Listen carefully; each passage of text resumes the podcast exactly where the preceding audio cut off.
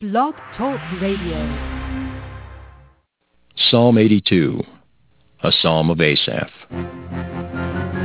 God standeth in the congregation of the mighty. He judgeth among the gods. How long will ye judge unjustly, and accept the persons of the wicked?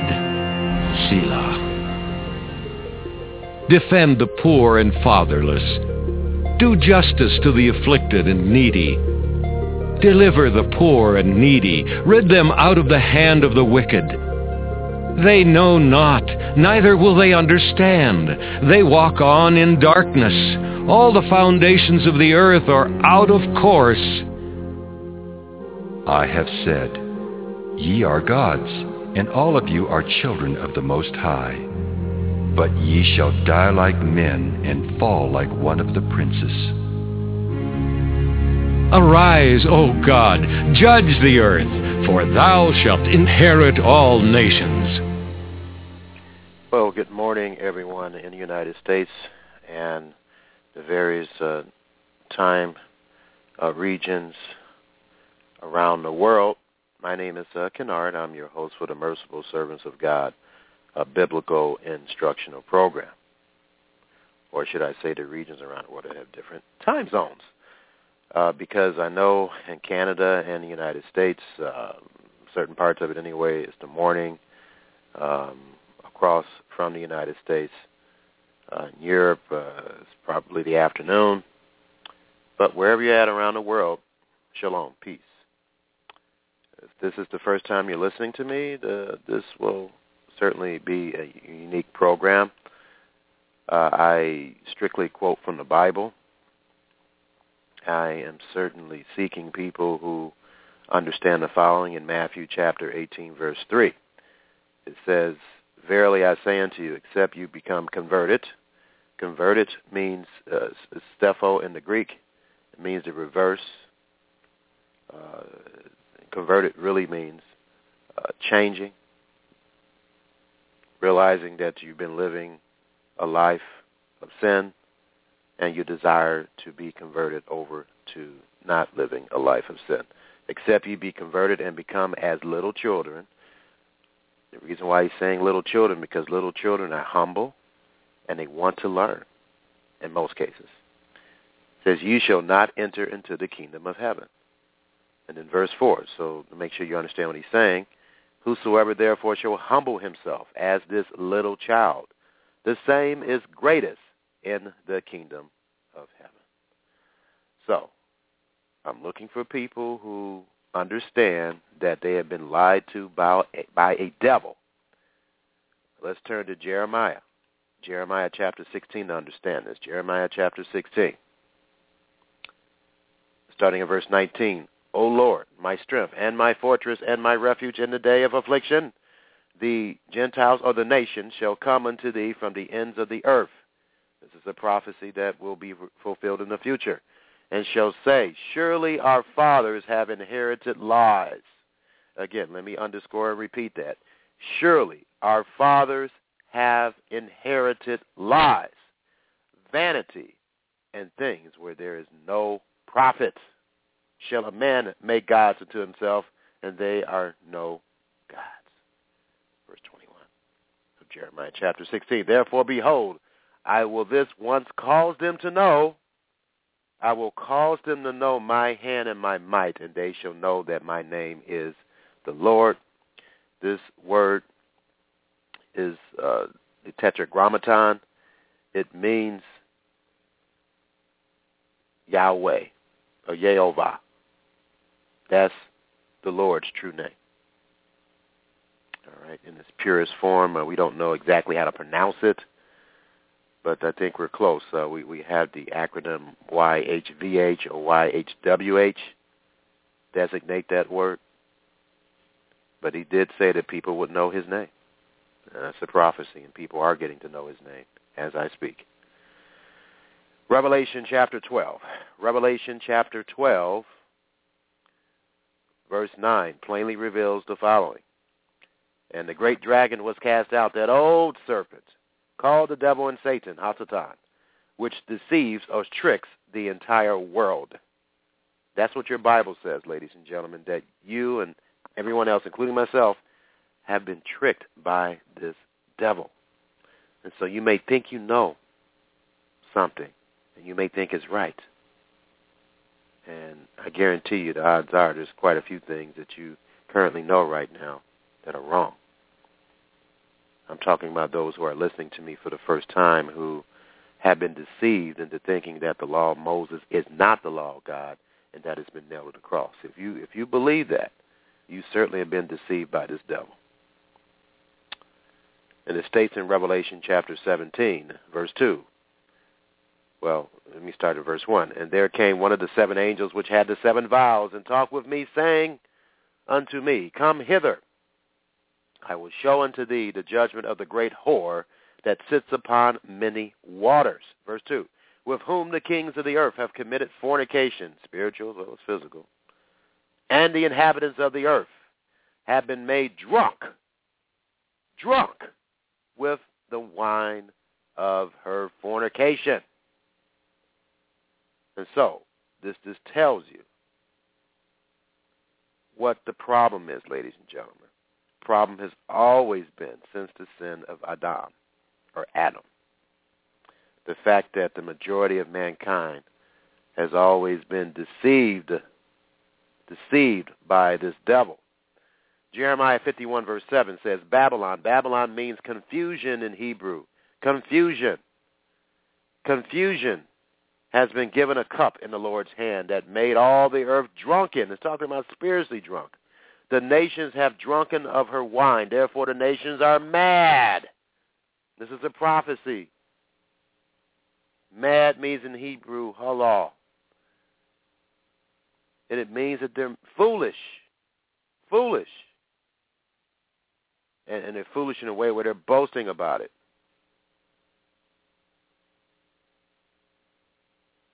Boasting. Foolishly boasting. That's that's the way it is. People really think they're right about something. They smile and everything, and they couldn't be more wrong. They couldn't be more wrong.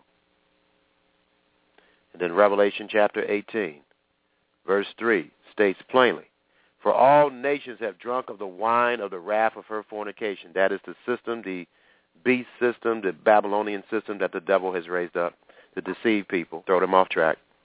So it says, For all nations have drunk of the wine of the wrath of her fornication, and the kings of the earth have committed fornication. It's talking about spiritual fornication, certainly. With her, and the merchants of the earth are waxed rich through the abundance of her delicacy. So this deception, this Babylonian system certainly has a lot to do with money. Because the love of money is the root of all evil. That's the way the King James Version translates it. Is a root of all evil. Okay, so uh, what I do in this program, I briefly go over world events, and you know what's going on in the Middle East. Let me turn to or let me uh, type in watch.org, Koenig's website, William Koenig's website, World Watch Daily, Koenig International News. He states here, a headline, Israel rejects 24-hour timeout proposal as rocket fire continues. U.S. Secretary of State John Kerry headed back home after Israel rejected his ceasefire proposal and privately castigated his handling of the crisis. A humanitarian truce was unilaterally ended by Hamas on Saturday night when it resumed rocket fire, though Israel has agreed to hold its fire for another 24 hours. so anyway, folks, what did Yeshua say about prophecy? I'd like to turn to Matthew chapter 24 because it sums up everything. Uh, verse 3 of Matthew chapter 24. And as he sat upon the Mount of Olives, which is across from the Temple Mount in Jerusalem, that Temple Mount is located on Mount Moriah or Moriah. The, the disciples or the Talmidim came unto him privately, saying, Tell us, when shall these things be? What shall be the sign of thy coming and the end of the world? And so this is a pivotal uh, statement here in this chapter. They want to know basically when will things go down? Will when will you come back? and that's a that's a valid question. Uh, and he doesn't want us um, not having at least an idea of when he's coming back. Uh, he, he certainly, especially those that are living when all these things are, are or could all of them can can occur. he certainly wants to to let his servants know when all these things uh, will happen. And of course, we're not going to know precisely when all these things will happen, but despite that, he wants us to know.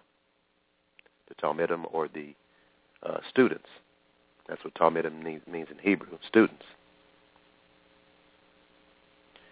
All right, so getting back to the King James version of this, uh, he says, uh, "Take heed that no man deceive you." Verse four. That was the first thing that came out of his mouth. Take heed that no man deceive you, in the context of end time prophecy. And verse five: For many shall come in my name, saying, I am Messiah, and shall deceive many, not the few, many. Verse six: And ye shall hear of wars and rumors of wars. Uh, we have heard in the 20th century and have seen wars: uh, World War One, World War Two We've had the Korean War. We had the Vietnam War. We've had the uh, the wars in the Middle East with Saddam Hussein. And right now, currently, we have a flare-up here in the Middle East again with Hamas. Uh, he says, see that you be not troubled, for all these things must come to pass, but the end is not yet. In verse 7, uh, nation should be translated tribe, families for families, or tribes shall rise against families or other tribes, and kingdom against kingdom, and there shall be famines and pestilence and earthquakes in various places around the world. And he says these are the beginning of sorrows. All right, so this is where we're at right now. Uh, obviously, there will be another war happening based on the words of Messiah. We we have these flare-ups in the Middle East constantly, but eventually we know that something will occur that will cause uh, utter chaos around the world. So we need to be watching and praying that we can escape all these things, ladies and gentlemen. We need, we need to be doing that. Okay, on the domestic scene, when I mean domestic, I mean in the United States, um, there's a blog that I go to, the Economic Collapse blog, because uh, that's what the Bible prophesies is going to occur. And I applaud this gentleman for his website. It has a lot of good information on here. I implore and encourage you and, and uh, I really recommend that you study this website in your spare time. Uh, it's called the Economic Collapse. Uh, he says, "Are you prepared for the coming economic collapse and the next Great Depression?" I can tell you right now that most people aren't, and if you are not, and this is the first time you've heard me on this program, and this is, this is the first time you've ever seen this blog, please review it and prepare yourself for catastrophes, even FEMA tells us to prepare for catastrophe, so we should be doing that anyway. All right, uh, the menu at the top of the website talks about gold coins, silver coins. That's what we should be investing our money in, ladies and gentlemen, is that. Not the fake money that we have, the paper money, the fiat money, because it's not money. Uh, emergency food, uh, contact, military surplus, preppers, uh, and so forth. So here is one of the headlines on this website. America the divided. Everyone knows we have problems, but there is very little agreement on solutions. And he states here, a house divided against itself will surely fall. And so you can read the rest of this. Uh, says illegal immigration and gangs. Someday our cities will burn because we didn't protect our borders, which is true. New world disorder, emerging division between East and West threatens to plunge the globe into chaos. Says, in general, over the last several decades, the world has experienced an unprecedented era of peace and prosperity. Well, I would totally disagree with that. Uh, I know what he means as far as no wars, but but peace means you have all your needs taken care of. There certainly isn't peace around the world as far as that's concerned. Anyway, uh, the opening up of relations with China and the, I quote, end of the Cold War, end of quote, resulted in an extended period of cooperation between East and West that was truly unique in the annals of history. But now things are shifting. The civil war in Ukraine and the crash of MH17 have created an enormous amount of tension between the United States and Russia. And many analysts believe that relations between the two superpowers are now even worse than they were during the end of the Cold War era. In addition, the indictment of five PLA officers for cyber espionage and sharp disagreements over China's territorial claims in the South China Sea, among other issues, have caused U.S. relations with China to dip to their lowest point since at least 1989. So could the emerging division between the East and the West ultimately plunge us into a period of global chaos? And what would that mean for the world economy? To find out the rest of, or to read the rest of this article, I implore you to, to at the end of this program, to uh, read the rest of it, because I don't have time to, to read all of his articles on the website. He has a, here about Obama. 14 reasons Obama is lying when he claims the world is more stable and less violent than ever. Yeah, I'll have to say either he's lying or he doesn't know what he's talking about because that certainly isn't true. Uh, right here, if this keeps up, they will have to start putting armed guards on food trucks. He says the basic necessities in life just keep getting more expensive. Inflation, inflation, inflation. In 20 signs, the epic drought in the western United States is starting to become apocalyptic. Uh, I need to read this. This is very important. Listen up. When scientists start using phrases such as the worst drought and as bad as you can imagine to describe what is going on in the western half of the country, you know that things are bad. Thanks to an epic drought that never seems to end, we are witnessing the beginning of a water crisis that most people never even dreamed was possible in this day and age the state of California is getting ready to ban people from watering their lawns and washing their cars.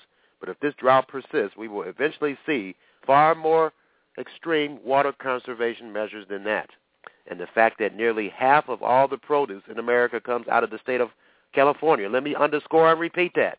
And the fact that nearly half of all the produce in America comes out of the state of California means that ultimately this drought is going to deeply affect all of us. Food prices have already been rising at an alarming rate. And the longer this drought goes on, the higher they will go. Let us hope and pray that this drought is permanently broken at some point because otherwise we could very well be entering an era of extreme water rationing, gigantic dust storms, and crippling food prices. The following are 20 signs that the epic drought in the western half of the United States is starting to become apocalyptic. And a quote just came to my mind from the Bible. Isaiah chapter 3. Let's turn there. Isaiah chapter 3, verse 1. For behold, the Lord, the Lord of hosts, does take away from Jerusalem and from Judah. When it's talking about Jerusalem, it's talking about the ten lost tribes who are not lost to me because geographically they are the United States, Commonwealth of Nations, the countries in northwestern Europe. This can be easily proven by how he describes who Israel is today. Study Deuteronomy chapter 32. It talks about Jezreel. That's a nickname for Israel. And he says Jezreel waxed fat. Waxed fat. It's fat. And our people are fat. And it talks about in Deuteronomy chapter 32 how prosperous we are. We have the best resources. Who are the fattest and richest people in the world, folks? Where are they on the map? This is simple. Okay? Anyway, verse 2. The mighty man and the man of war, the judge and the prophet, and the prudent and the ancient. Verse 3. The captain of 50 and the honorable man and the counselor and the cunning artificer and the eloquent orator. And I will give children to be their princes, and babes shall rule over them. Meaning that kids will tell their parents what to do. Kids will talk back to their parents. Kids will not respect their parents. Kids won't even listen to their parents. That's what it's talking about. And babes shall rule over them. Verse 5, and the people shall be oppressed, everyone by another, and everyone by his neighbor, and the child shall behave himself. I just said this. The, the child shall behave himself proudly against the ancient, and the base against the honorable. That is going on as I'm speaking. Verse 6, when a man shall take hold of his brother of the house of his father, saying, Thou hast clothing, be thou our ruler, and let this room be un- under thy hand. In that day shall he swear, saying, I will not be a healer, for in my house is neither bread nor clothing. Make me not a ruler of the people. And then in verse 1, he says, when he takes away the stay of bread and the stay of water, the ability to take care of yourself. That's what he's doing. And this country, if it continues along its path, will be destroyed, ladies and gentlemen. Thus says the Lord. It's in the Bible. Not only this nation, all nations who continue not to want to obey him. To another category here. People moan and complain about their lives.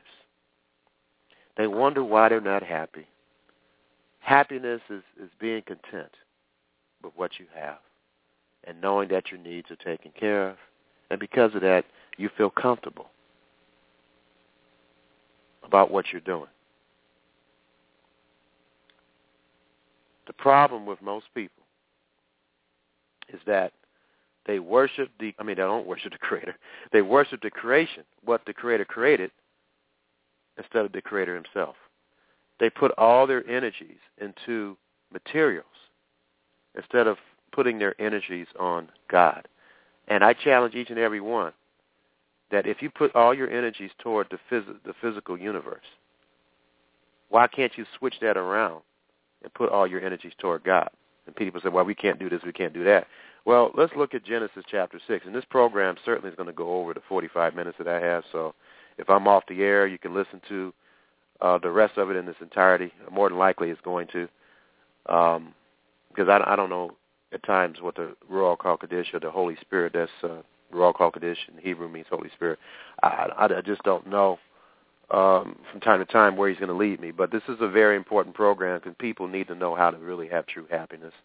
And I know the Lord is leading me to reveal the information to you how to do that out of the scriptures. So if you really if you really want to know how to be happy, please listen to this program. All right, so Genesis chapter 6 verse 1. It says, And it came to pass when men began to multiply on the face of the earth, and daughters were born unto them. Verse 2, that the sons of God uh, saw the daughters of men that they were fair, and they took them wives of all which they chose. And verse 3, And the Lord said, My spirit shall not always strive with man, for he is also flesh, yet his days shall be a 120 years. And verse 4, And there were giants in the earth in those days, and also after that, so after the flood there were giants as well, when the sons of God came into the daughters of men, and they bare children to them, the same mighty men which were of old, men of renown. Verse 5. Now, this is the scripture I want to get to. I just want to read you the background or the uh, context. Verse 5. And God saw the wickedness of man was great in the earth, and that every imagination of his thoughts of his heart was only evil continually. Now, my challenge to you is this. If it's possible for a man or a woman's thoughts all to be evil continually, it has to be possible for all our thoughts to be righteous continually. Think about that. All right, so with that, let's get into this Bible study. Let's get into this Bible study about how to be happy. How to be happy. Okay. Now, what is boredom? Because I've heard this from people telling me, oh, I'm bored, I'm bored, I'm bored. All right, well, boredom, according to the Merriam-Webster dictionary, is the state of being weary and restless through lack of interest. All right, so someone is bored when they don't have a lack of interest in, in what they're doing.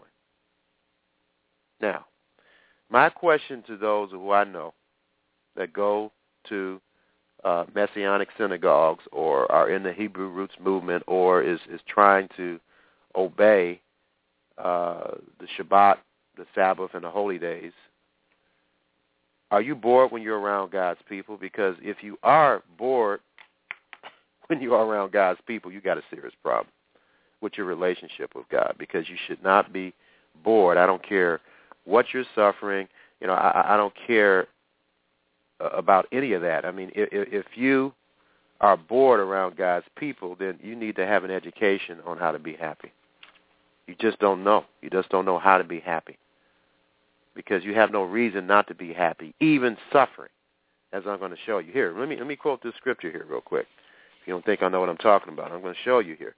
It says in 1 Peter 3, verse 14. 1 Peter 3, and this is a scripture for those who are having problems, you know, with being happy because you're suffering. You may not have people around, like for you teenagers, for example. And I, and I understand what you're going through. I really do. I just came back from Camp Yeshua, and I, go there every year, and I try to help, or I do help the kids get closer to Yah, and I try to help them realize that uh, Yah is with them, or God is with them. Yah is uh, short for God in Hebrew, and that if they just put Him first, He will help them. He will He will make them happy, and and He will provide what they need to be happy. I, I try to preach that message to them But anyway, First uh, Peter chapter three verse fourteen, it says, "But and but and if you suffer for righteousness' sake, if you suffer for righteousness' sake, what is righteousness? Righteousness is keeping the commandments. Psalm 119, verse 172. Please jot that scripture down and memorize it. It's keeping the commandments. It is the commandments. But if you suffer for righteousness' sake, if you suffer keeping the commandments, happy are ye, that's a good addition, happy, and be not afraid of their terror, neither be troubled. All right, so in, in James 5, verse 11, it says, Behold, we count them happy which endure. So the Lord is telling you that you will be happy if you endure your sufferings, teenagers and adults. All right? So so you need to understand that. This is a pivotal scripture for you to understand. Because I know a lot of people think, okay, well, I'm suffering, then I'm not happy. Now, that's not what the Bible says. If you suffer for the right reasons, you will be happy. Happy in the Greek trying to pull it up here. Uh, it, it means um, blessed, possessing the favor of God. That's what it means. You, have to be willing to put him first, youth, and also adults. If you don't put him first, you're not going to be happy. It's plain and simple as that. You got to stop whatever whatever's holding you back. Computers, women, whatever your vice is. A vice is something that you just has overcome you. And you let that control you instead of you controlling it. You've got to take that away, your idols. You've got to get them away. But anyway, Proverbs 14, verse 21. Proverbs 14, verse 21. Proverbs 14, verse 21. Let's turn there. It states the following. He that despises neighbor's sins, but he that has mercy on the poor, compassion. You care about other people, thinking about their needs. You're not bored because you're thinking about other people's needs. He, but he that hath mercy on the poor, happy is he. You're happy when you think about other people, not thinking about yourself and what I want and what I need. You're happy when you're thinking about other people and their needs and their wants. That's when you're really truly happy. And I've listed, uh, you know, I have a, a sheet here, and I'm just going to read all these scriptures here quickly, and, and uh, you can rewind this back or listen to it in the archives to jot down the scriptures. But there's quite a few scriptures here about being happy, and I'm going to read each and every one of them that is uh, relevant to this program. First Kings chapter 10 verse 8. First Kings chapter 10 verse 8. Happy are thy men, happy are these thy servants, which stand continually before thee and hear thy wisdom. So he's saying when you hear the Lord's wisdom, you are happy. But if you reject that wisdom, you won't be happy. If you don't want to do your daily Bible study, if you don't want to pray, if you don't want to do any of these things, how in the world are you going to be happy? Second, Corinthians, uh, Second Chronicles chapter 9, verse 7. Second Chronicles 9, verse 7. Second Chronicles 9, verse 7. Happy are thy men, and happy are these thy servants, which stand continually before thee and hear thy wisdom. That's the same verse. Job 5, verse 17. Behold, happy is the man whom God corrects. That's an amazing scripture, isn't it? but the Bible's telling you that you become happy when you allow God to correct you. But if you don't want to study the Bible, if you say, well, that's your opinion, and all this other stuff, when someone's trying to tell you what God is saying in his word, you're not going to be happy. And it says, right, and it warns people. Therefore, despise not thou the chastening of the, of the Almighty, of God. Don't despise the chastening of the Almighty. Psalm 127, verse 5. Happy is the man that has his quiver full of them. He's talking about children. That makes you happy too, having children. All right? Psalm 128, verse 2. For thou shalt eat the labor of thy hands. Happy shalt thou be, and it should be well with thee. It's talking about uh, working, having work that you like. That makes you happy. Psalm 137, verse 8. O daughter of Babylon, who art to be destroyed, happy shall he be that rewarded thee as thou hast served us. So the destruction of this Babylonian system, this con- system of confusion, will make those who are against it happy. That's what it's saying. Psalm 137, verse 9, Happy shall he be that taketh and dasheth thy little ones against the stones. Psalm 144, verse 15. Happy is that people that is in such case. Yes, happy is that people whose God is the Lord. And so if you're worshiping the true God, you're going to be happy. Psalm 146, verse 5. Happy is he that hath the God of Jacob for his help, whose hope is in the Lord. So, folks are listening to me. Your hope has to be in the Lord. Your hope should not be in a computer, or your hope should not be in anything that takes you away from doing daily Bible study and prayer and occasional fasting. Study Matthew chapter 6. It's very important for you to study that. It shows you how to be happy, how to truly be happy. But if you reject what I'm telling you, rejecting what the Lord is telling you. Because all I'm doing is quoting scriptures. And if you got a problem with these scriptures, you go argue with him. All I'm doing is showing you these scriptures. That's my job. All right, so he made the law. I didn't. Uh, Proverbs 3, verse 13. Happy is the man that finds wisdom. If you're not looking for wisdom, you're not going to find it. And the Bible says you are you won't be happy. You won't be happy. And the man that gets understanding. Proverbs 3, verse 18. She is a tree of life to them that lay hold upon her, and happy is everyone that retains her. So that's the key. You've got to seek God's wisdom. And where do you find God's wisdom? In the Bible. If you don't do that, you will not be happy. It's guaranteed. It's pretty simple when I talk to people and they're not happy. I ask them, are you Bible study? No. Well, that's it. If you don't Bible study, if you don't pray, if you get upset because tr- people are trying to correct you, and by the way, let me read this scripture to you. You can get God, mad at God all you want. Don't get mad at me. I'm just quoting the scripture, okay? You get mad at me, you get mad at God, because all I'm doing is quoting the scripture. Proverbs 12, verse 1. Whosoever loves instruction loves knowledge, but he that hates reproof or correction is brutish or stupid, okay? So God calls anyone stupid. I'm not calling you stupid, but God is calling you stupid if you don't want to be corrected. If you think you know everything, don't want to be told nothing, don't want to listen to your parents, don't want to listen to anybody, and just, just want to do what you want to do, then God calls you stupid. That's what as plain and simple as that. So anyway, uh, Proverbs 16, verse 20. He that handleth a matter wisely shall find good, and whosoever trusts in the Lord, happy is he. You have to trust in God. That's what's going to make you happy, not trust in the materialism of this world. That's not going to make you happy. Proverbs 28, verse 14. Happy is the man that feareth always. That means fear the Lord. How do we fear the Lord, ladies and gentlemen? Do you know? Let's turn to Proverbs 8, verse 13 and find out. Proverbs 8, verse 13. The fear of the Lord is to hate evil, pride, arrogancy, the evil way, and the forward mouth do I hate. That's how you fear the Lord. To hate evil. And how do you learn how to hate evil? By studying the Bible every day. That's how you learn. Proverbs 29, verse 18. Where there is no vision, the people perish. But he that keeps the Torah, uh-oh, uh-oh, happy is he. If you don't keep the Torah, if you don't keep the law of God, you will not be happy. No one will if you don't keep the Torah.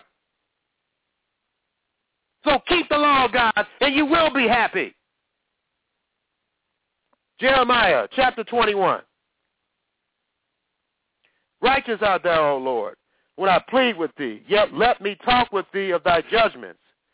Wherefore does the way of the wicked prosper?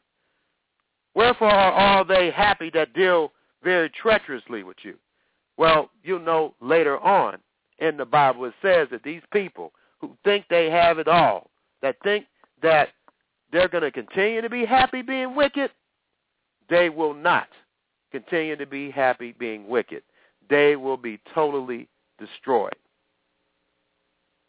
Because you can't be happy wicked. You may be happy or content doing wickedness, but it's not going to last, ladies and gentlemen. It's not going to last. You will be totally annihilated.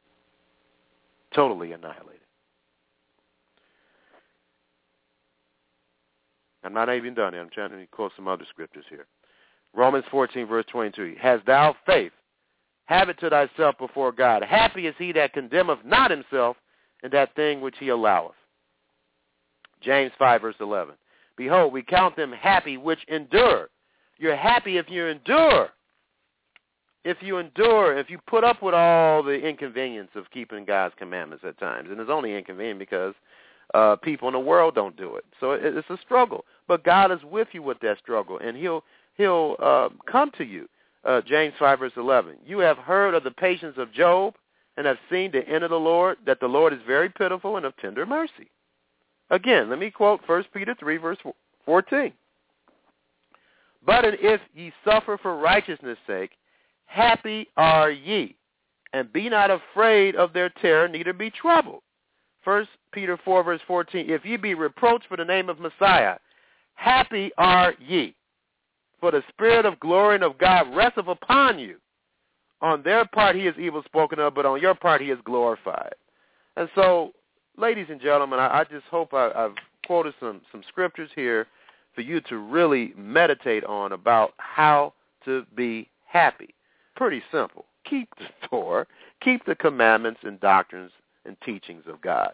If you do that, you will ultimately be happy. If you run away from it, if you think whatever you're doing is more important than that, if you don't feel inspired being around God's people, uh, if you're bored, then you are thinking like the devil. I just got to tell you right now, you're thinking like the devil because the devil does not think about God uh, as far as his righteousness. Uh, he, he doesn't care about God, and he's ultimately bored. Okay, so he wants you to have his attitude, but you got to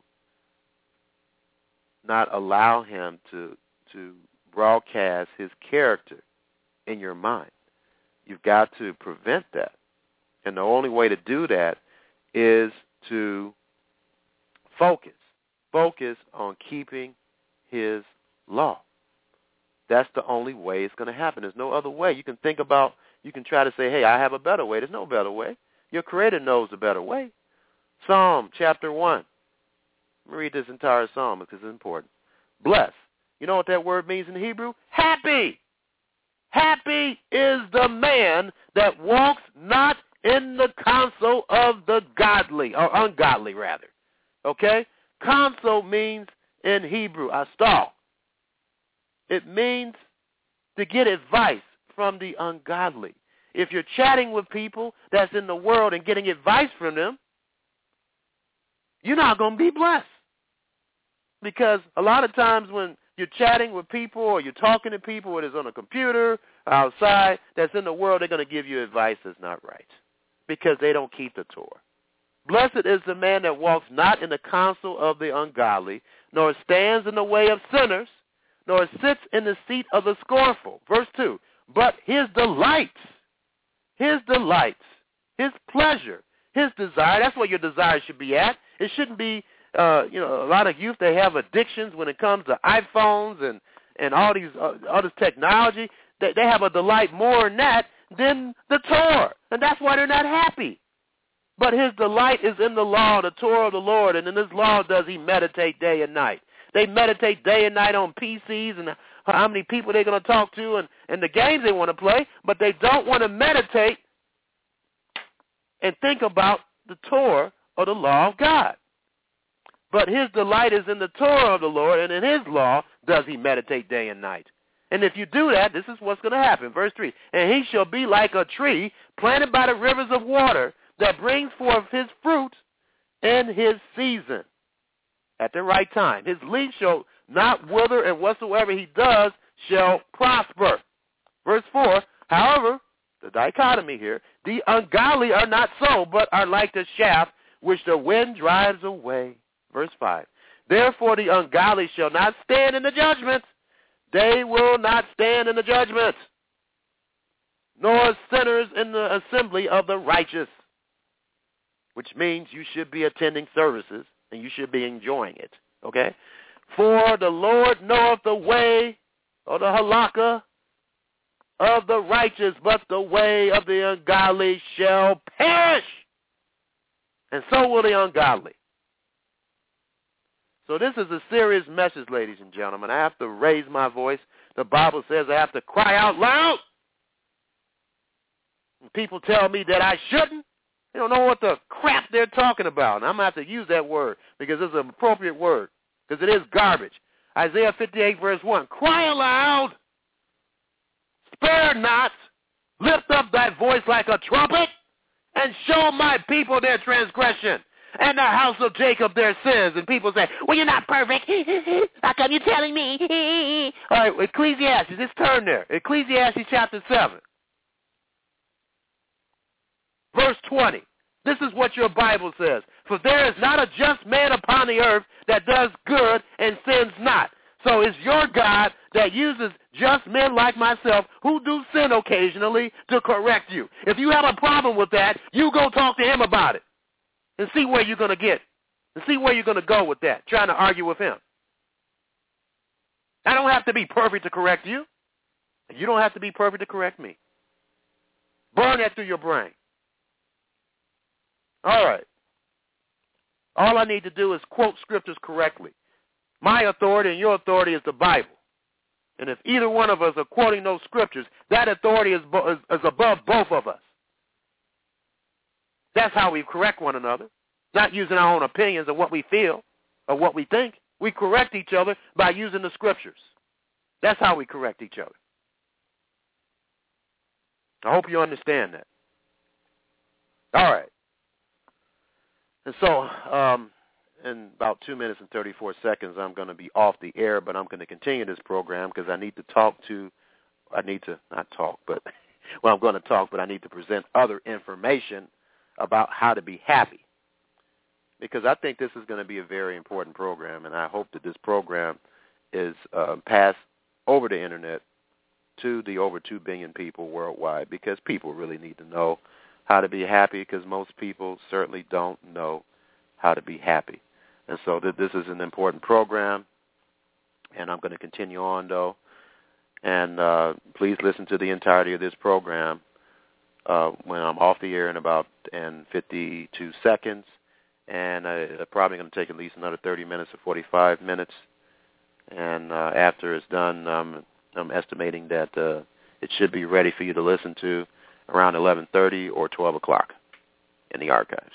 The, the rest of it. So what I would do, if you've already listened to it up to this point, you just uh, take your mouse and just move the bar all the way down to um, the extension of the 45 minutes, and you'll be able to listen to the rest of the program in, in its entirety.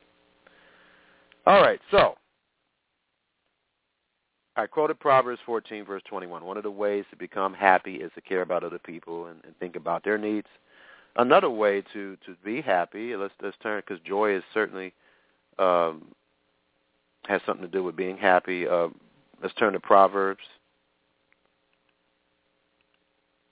Pro, uh, I mean Psalm rather, Psalm 48 verse 1 to 2. Psalm 48 verse 1 to 2. A song and psalm for the sons of Korah. Great is the Lord and greatly to be praised in the city of our God in the mountain of his holiness. Verse or, verse 2 rather.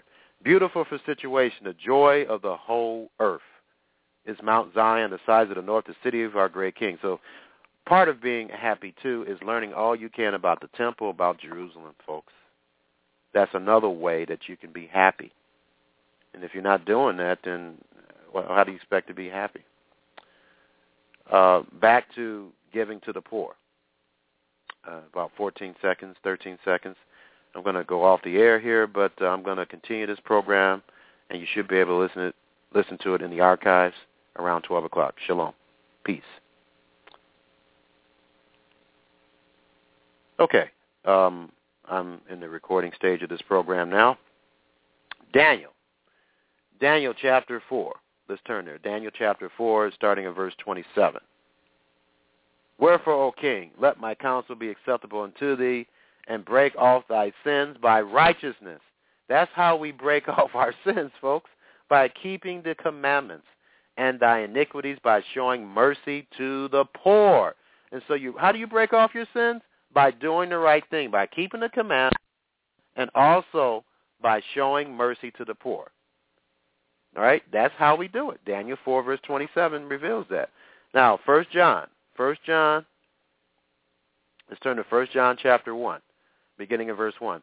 That which was from the beginning, which we have heard, which we have seen with our own eyes, which we have looked upon, and our hands have handled of the word of life. Verse 2. For the life was manifested, and we have seen it, and bear witness and show unto you that eternal life which was with the Father and was manifested unto us. Verse 3. That which we have seen and heard declare we unto you, that ye also may have fellowship with us. And truly our fellowship is with the Father and with his Son, Yeshua Messiah. Verse 4. And these things write we unto you, that your joy may be full. Now, how will our joy be full? Let's go back to verse 3.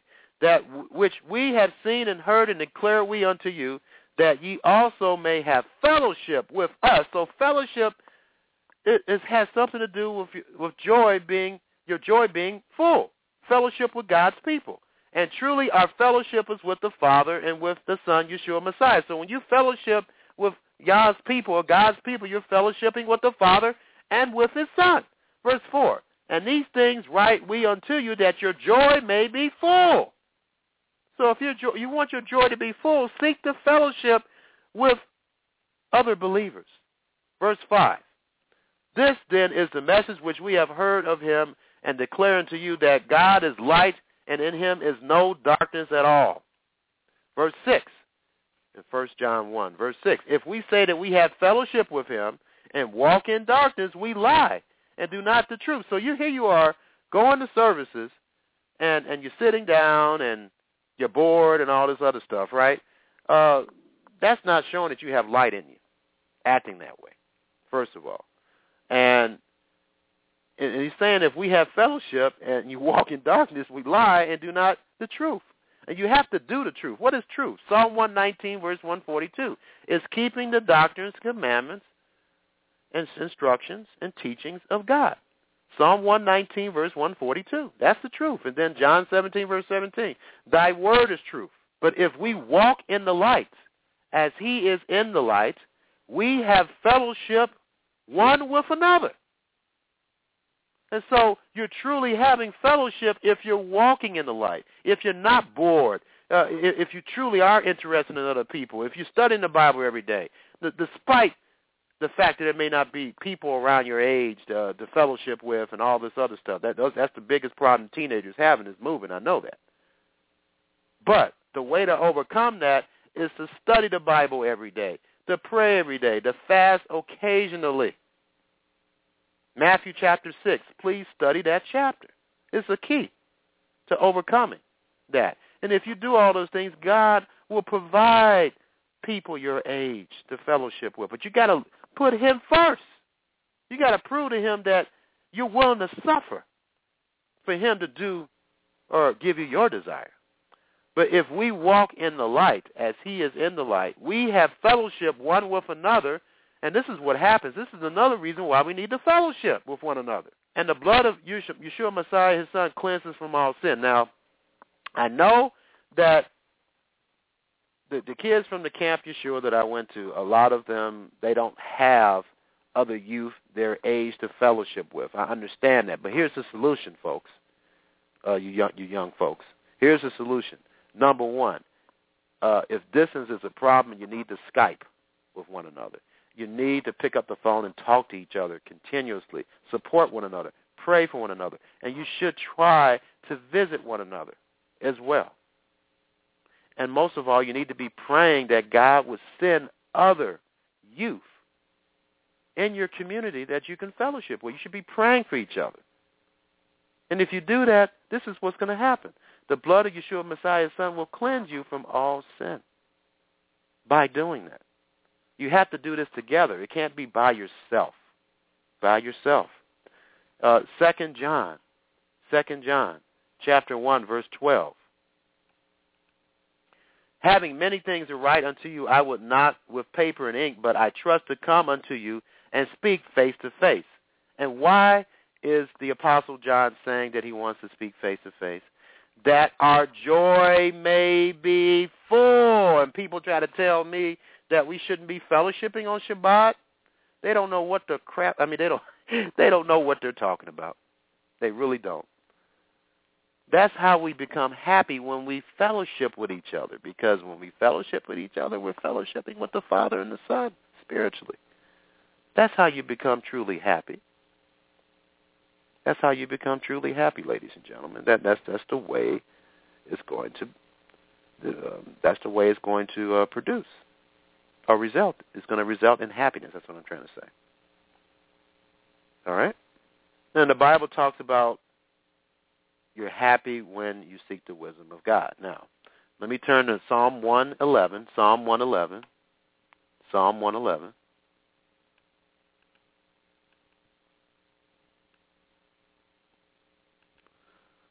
verse 10. The fear of the Lord is the beginning of wisdom. What's the fear of the Lord? To hate evil. A good understanding have all they that do, and this is a good addition, his commandments. His praise endure forever. And so this wisdom, you have to do what the wisdom says. And it says you have a good understanding when you do that. Proverbs 16, verse 16. Proverbs 16, verse 16. How much better is it to get wisdom than gold, and to get understanding rather to be chosen than silver? And many, and see here, here let me stop and let me do a little uh, midrash with this, or a little detailed explanation with this scripture. Proverbs 16, verse 16 says, "How much better is it to get wisdom than gold, and to get understanding rather than chosen silver?" If you're forsaking Bible study and you know you're sick and you go to your job, but yet you're sick and you want to stay home on Shabbat. If you are well enough to, to work, you're certainly well enough to go to Shabbat services. All right, and and this scripture states plainly how much better is it to get wisdom than gold and to get understanding rather than to be chosen silver. How do we get gold and silver in this world? How do we get money? We work, right? But the Bible says it's much better to get wisdom. You get the wisdom of God or should be getting the wisdom of God when you attend Shabbat services. So that's even more important than getting money. So I just wanted to point that out. Proverbs 16, verse 16. Proverbs 6, verse 23. Proverbs 6, verse 23. says, "For the commandment is a lamp, and the law is light." That the Torah is light. That's the light you should be exhibiting. You can't fellowship with Yah's people and, and you don't Bible study. I mean, you're not having a light. So the Torah is described as a light, and the commandment is a lamp, or the mitzvah is a lamp. And reproofs of instruction are the way of halakha of life. Remember that. It's a key scripture to remember and memorize. And so, and so let's let's understand a very vital point. And let me just summarize this so far, what we're learning here. To be happy, the number one thing that you need to do to be happy is to keep the Torah. You must keep the instructions and doctrines of God if you expect to be happy, ladies and gentlemen. Uh, that's just a given. And when you think can be happy by being wicked, then you, you just don't seem to understand that uh, God will do the following here. A scripture just popped in my mind here. I was waiting for it to pop in my mind here. Uh, I think it's Psalm 72. Psalm 72. You need to understand this about the wicked.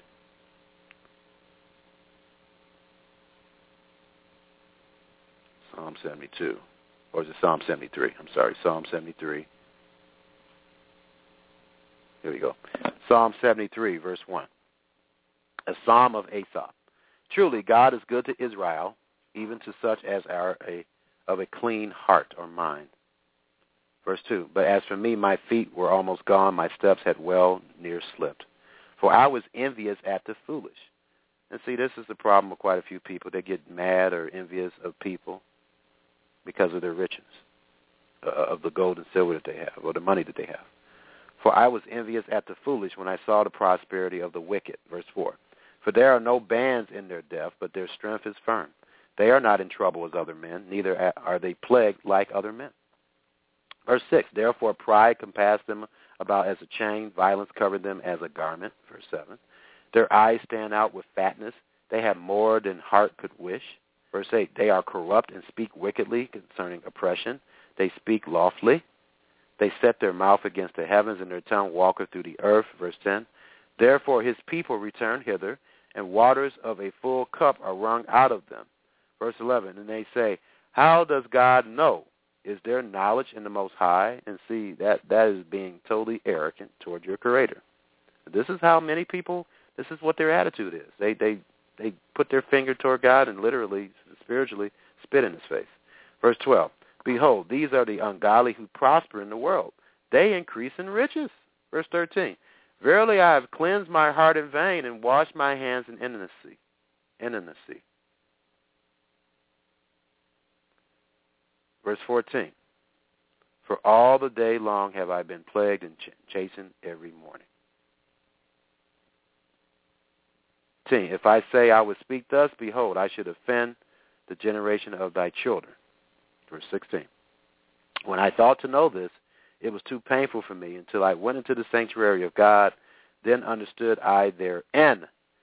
Surely thou didst set them in slippery places. Thou cast them down into the destruction. So let me underscore this. In, in verse 18 it says, Surely thou didst set them in slippery places. Thou castest them down into destruction. Verse 19, How are they brought into desolation in a moment? They are utterly consumed with terrors.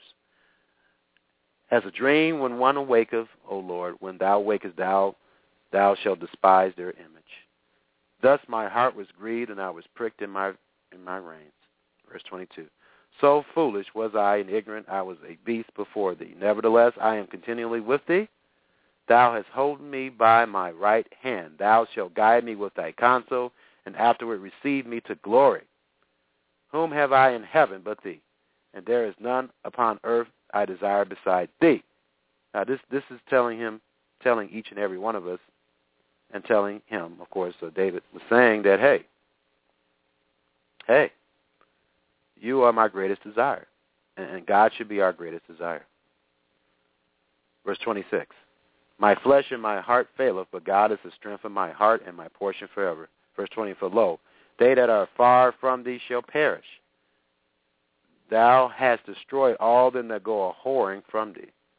So that means that people that refuse to to want to do Bible study on a consistent basis, don't want to pray, don't want to have anything to do with God, don't want to fellowship, uh, you won't be alive. That's what it's saying here. For lo, they that are far from thee shall perish. That's how you become far from God when you do wickedness and don't want to obey him. Thou hast destroyed all them that go whoring from thee. Verse 28, but it is good for me to draw near to God. I have put my trust in the Lord God that I may declare all thy works. And so that's very important, ladies and gentlemen, to understand that. Almost done here. Um, so let's understand the process of cleansing because um, that's very important in reference to, to being happy. Uh, let's turn to John chapter 13. John chapter 13. John chapter 13. And I'm going to jot down here, uh, this was the, the Last Supper, John 13, verse 4. But it's some significant, it's a, a significant event happened here that I'm, I'm going to go over. John 13, verse 4. He riseth from supper and laid aside his garments and took a towel and girded himself. This is talking about the Messiah. Yeshua, or Jesus, his uh, English name, or Joshua, 13 verse 5. And after that he poured water into a basin and began to wash the disciples' feet and to wipe them with the towel wherein he was girded. Verse 6, Then cometh he to Simon Peter, and Kepha, or Kepha, his Hebrew name, Peter said unto him, Lord, dost thou wash my feet? Now, feet symbolizes the way you walk, right? Your halakha. Verse 7. Jesus answered and said unto him, What I do thou knowest not now, but thou shalt hereafter. In verse 8 of John 13, Peter said unto him, Thou shalt never wash my feet. And Jesus answered, If I don't wash thee, thou hast no part with me. Now, to understand this in a spiritual way, if you don't allow the Lord to change the way you walk, you won't have a part with him. and feet, of course, is symbolic of walking, right? Verse 9. Simon Peter, because you can't walk without your feet, right? Simon Peter said unto him, Lord, not my feet only, but also my hands and my head. In verse 10, Jesus said unto him, He that is washed needeth not save to wash his feet, but is clean every whiff. And you are clean, but not all. They were walking the walk because they were following him, but not all was walking the walk. And you know who he was referring to, Judas.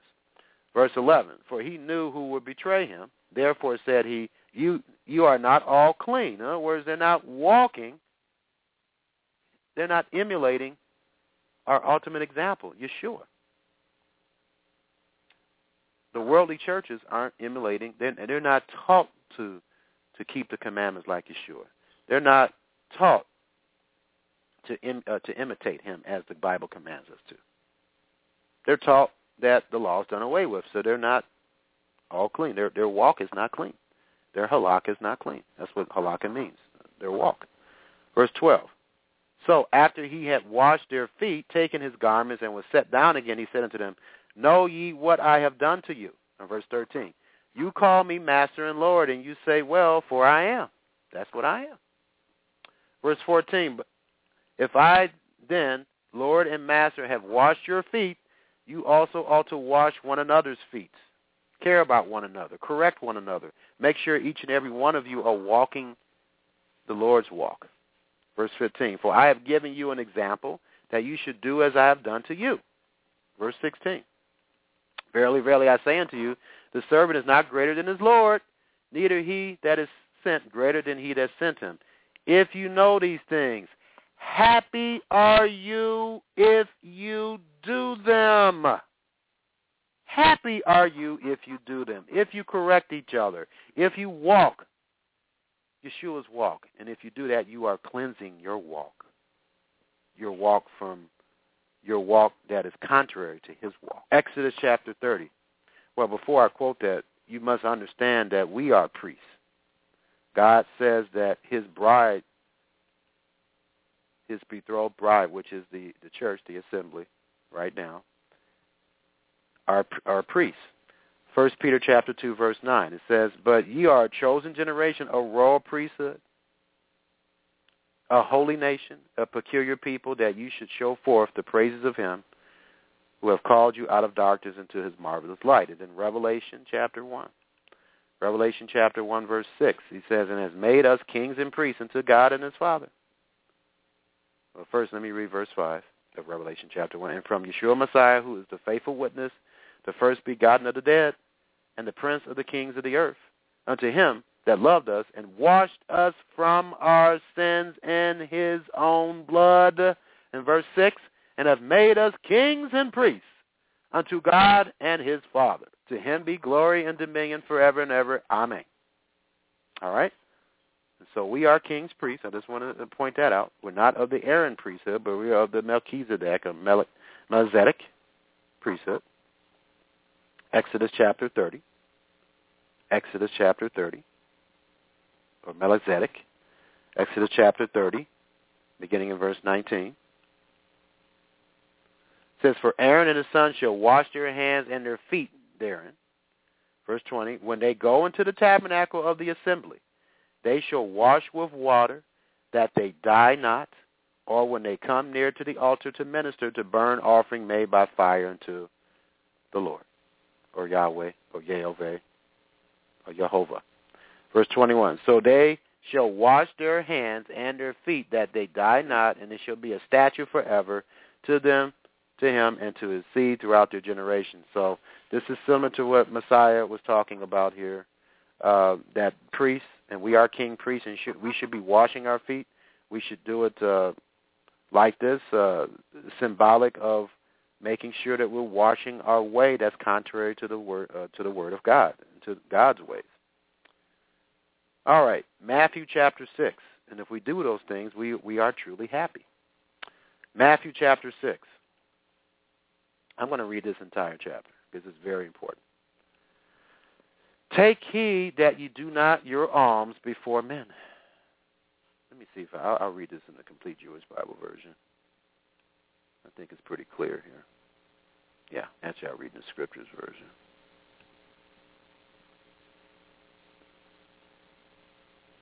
Let's see.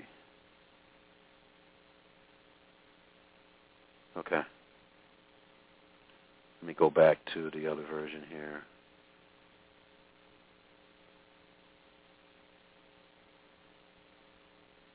Okay. I'll read this in the Scriptures version. Uh, it's like the King James version, but they put Hebrew words in it to bring out the Jewish meaning, uh, the Hebraic meaning. Matthew 6, verse 1, Beware of doing, and this is in the Scriptures version, which you can get free online, the 1998 Scriptures version. You can get it on eSword. If you want to know how to do that, email me at kennard at mercifulservantsofgod.com. Matthew 6, verse 1, Beware of doing your kind deeds before men. That means tzedakah in Hebrew in order to be seen by them. Otherwise, you have no reward from your Father in the heavens. So you shouldn't want to do something just to be seen. That's just phony to God. Verse 2, Thus, when you do a kind deed, do not sound a trumpet before you as the hypocrites do in the congregations and in the streets to be praised by men. Truly, I say to you, they shall have their reward. And, uh, you know, all these things I'm mentioning to you that the Lord is mentioning in Matthew chapter 6 will make you happy, folks. It really, truly. And this is a summary of what we should be doing on a consistent basis uh, Matthew chapter 6 is. Verse 3, And when you do a kind deed, do not let your left hand know what your right hand is doing.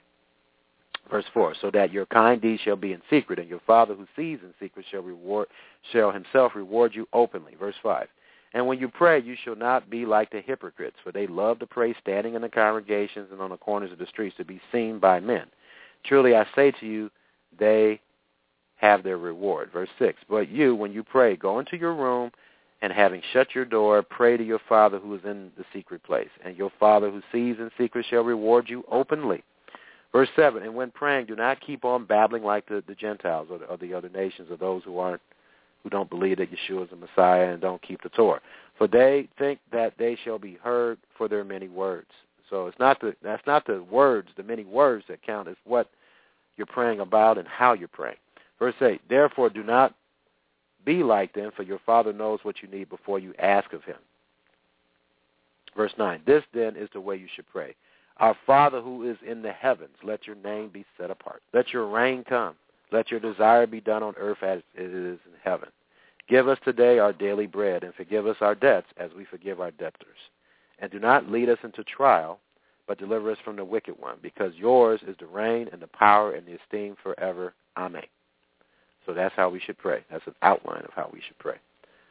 Uh, to go over this again, uh, we should pray that his name be set apart and that his kingdom comes and that his desire should be done on the earth as it is in heaven. We should be praying for our daily bread. Uh, we should be praying that God gives us substance on a daily basis. And we should also, if we have any debts, we should ask uh, that um, those debts are forgiven. And we shouldn't even owe man. We shouldn't be owing anybody anything anyway. And Romans 13 verse 8 proves that. And we should forgive those who are our debtors. In verse 13, and and we should be praying that God does not lead us into temptation or trial. And we should also be praying that he delivers us from the wicked one. 10 of Matthew chapter 6. For if you forgive men their trespasses, your heavenly Father shall also forgive you. But if you do not forgive men their trespasses, neither shall your Father forgive your trespasses. So that's a pretty blunt statement, but true. Verse 16. And when you fast, do not be sad-faced like the hypocrites, for they disfigure their faces so that they appear to be fasting to men. Truly I say to you, they have their reward. But when you fast, anoint your head and wash your face, so that you do not appear to be do not appear to men to be fasting, but to your Father who's in the secret place, and your Father who sees in secret shall reward you openly. Now, hold your place here. I want to turn to Isaiah. It gives us a little more detail about fasting. Isaiah chapter 58. Isaiah chapter 58 states the following.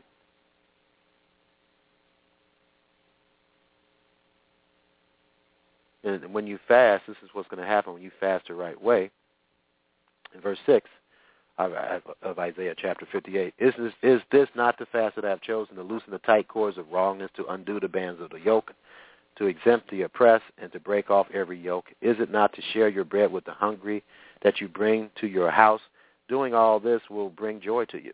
Uh, to bring to your house the poor who are cast out, when you see the naked and cover him and not hide yourself from your own flesh or your own family. Verse 8. Then your light, what's the light? The Torah, right? Would break forth or, or doing your halakha by uh, obeying the Torah, right? Then your light would break forth like the morning, your healing spring forth speedily, and your righteousness shall go before you. The esteem of Yah will be your real guard. Verse 9, then when you call, I will answer. When you cry, he will say, here I am.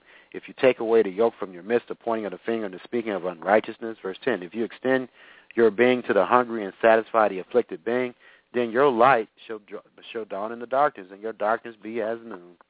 Then Yah will guide you continually and satisfy you, being in drought, and strengthen your bones, and you shall be like a water garden and like a spring of water whose waters do not fail. And those from among you shall build the old waste places. You shall raise up the foundation of many generations, and you will be called the repairer of the breach, the restorer of streets to dwell in.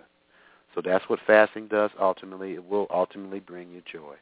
That's why he says don't sadden your faces because when you do it the right way, it will bring joy because you will stimulate and motivate yourself to, to want to care about other people. All right. Do not lay up for yourselves treasures on earth, where moth and rust destroy, and where thieves break in and steal, but lay up for yourselves treasures in heaven, where neither moth nor rust destroys, and where thieves do not break in and steal. Verse 21, for you, where your treasure is, that's where your heart will be at. That's right. Wherever you spend your money on, that's where that's that's your desire. And if you find yourself spending more money on materialism than things that are of, of a godly nature, then you have some serious issues. Now, I'm going to read this in the uh, complete Jewish Bible version because to understand the Bible fully, you have to understand the Jewish people, and the Jewish people have certain idioms, idioms or slang words.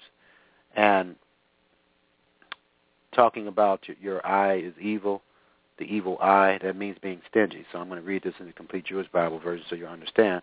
Matthew 6, verse 22, the eye is the lamp of the body, so if you have a good eye, that is, if you are generous, your whole body will be full of light.